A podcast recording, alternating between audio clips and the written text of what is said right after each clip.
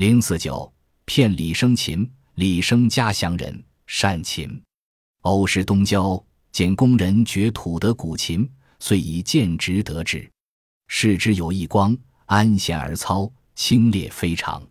喜极若获拱璧，铸以锦囊，藏之密室。遂至七步以事也。一城城市新历任，头次夜里，李固寡交游，而以其先师故报之。过数日，又招引。故请乃往，诚为人风雅绝俗，议论潇洒。礼乐焉，约日者简愁之，欢笑亦洽，犹使月夕花尘，未尝不共也。年余，偶于城谢见秀囊裹秦至己上，礼便斩完。诚问易安此否？李言非所长，而生平好之。程雅曰：知交非一日，绝技胡不一文。波炉热沉香，请为小奏。李靖如教。程曰：“大高手，愿献薄技，勿笑小巫也。”遂鼓御风曲，其声泠泠，有绝世出尘之意。李更倾倒，原是始之。自此二人以琴交，情分一睹。年余，尽传其技，然成每一礼，李亦以长情共之，未肯谢所藏也。一夕薄醉，称曰：“某心意一曲，无意愿闻之乎？”未奏，相非幽怨若泣。李即赞之，称曰：“所恨无良琴，若得良琴，音调一生。”李欣然曰：“仆婿一琴，颇一凡品。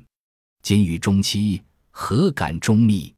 乃起读负囊而出，诚以袍袂拂尘，平凡在骨，刚柔应节。宫妙入神，李闻之，积节不至。常曰：“区区拙技，父子良琴。若得惊人一奏，当有一两声可听者。”李经曰：“公闺中一经之也。”程笑曰：“是此操乃传自细君者。”李曰：“恨在闺阁，小生不及闻耳。”常曰：“我辈通家，原不以行迹相限。明日请携琴去。”当使格连为君奏之。礼乐。次日抱琴而往，乘即置具欢饮。少见将琴入，旋出即坐。俄见帘内隐隐有丽妆，请之相留户外。幼少时弦声细作，听之不知何曲，但觉荡心媚骨，令人魂魄飞跃。曲中便来窥帘，竟念于绝代之书也。常以鞠躬劝教。内附改弦为奸情之父，李神行病祸，轻饮过醉，离席兴此所擒。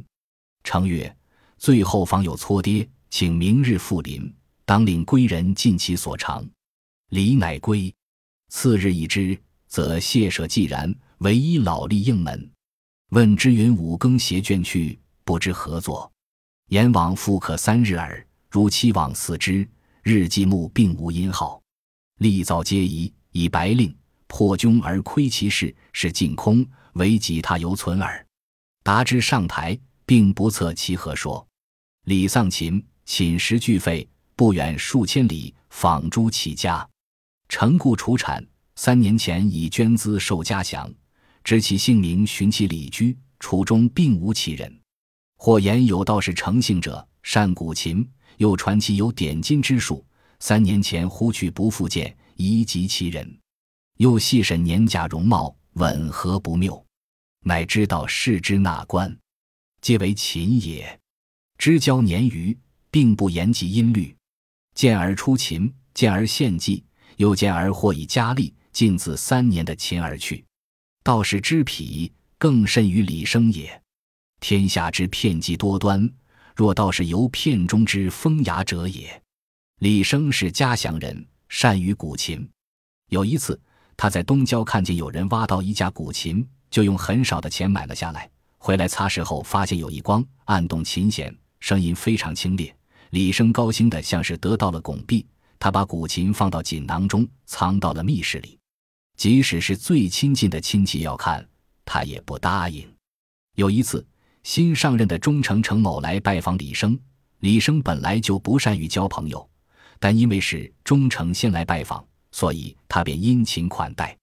过了几天，程某又邀李生喝酒，李生再三推辞，终究难以拒绝对方的盛情而去赴宴。程某为人风雅绝俗，议论潇洒，李生很欣赏。几天后，李生很高兴地写信酬谢程某，从此两人你来我往，非常投机。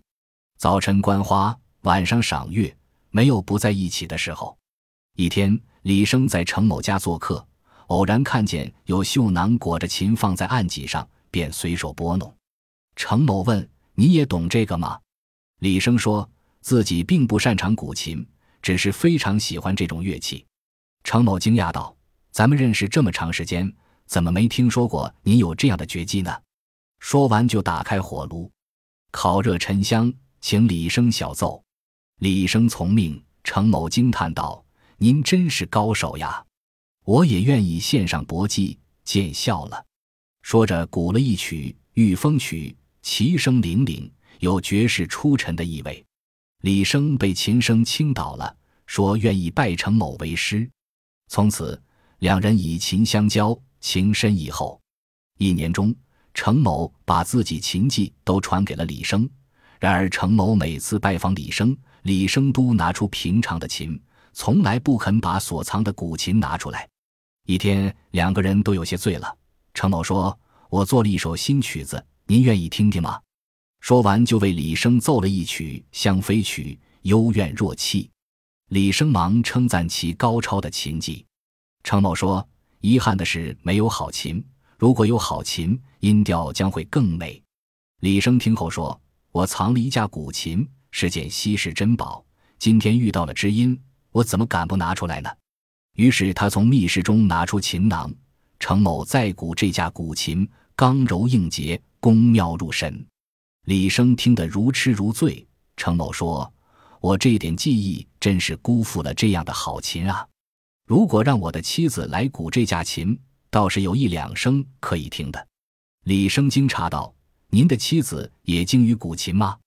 程某笑道：“正是他把琴技传给我的。”李生说：“遗憾的是，您的内人在闺阁，我是没有机会听到了。”程某说：“我们为人非常开通，明天您带着琴去，让他隔着帘子为您演奏。”李生非常高兴，第二天就抱着琴去拜访程某。程某设宴迎接，席间他把琴拿进内屋，又出来坐下，一会儿。李生看见帘子内隐约有女装香流户外，又过了一会儿，弦声细作。李生听后不知道是哪首曲子，只觉得荡心媚骨，魂魄飞跃。程某不停地劝李生喝酒，内屋的琴声有尾舒缓的音调。李生神形病惑，一会儿就醉了。他想要回古琴回家休息。程某说：“您醉成这样，抱琴回去怕有危险，请您明天再来。”我还让内人为你演奏。李生觉得有道理，就独自回家了。第二天，他又来程某家。程某的院子静得出奇，只有一个老头出来开门。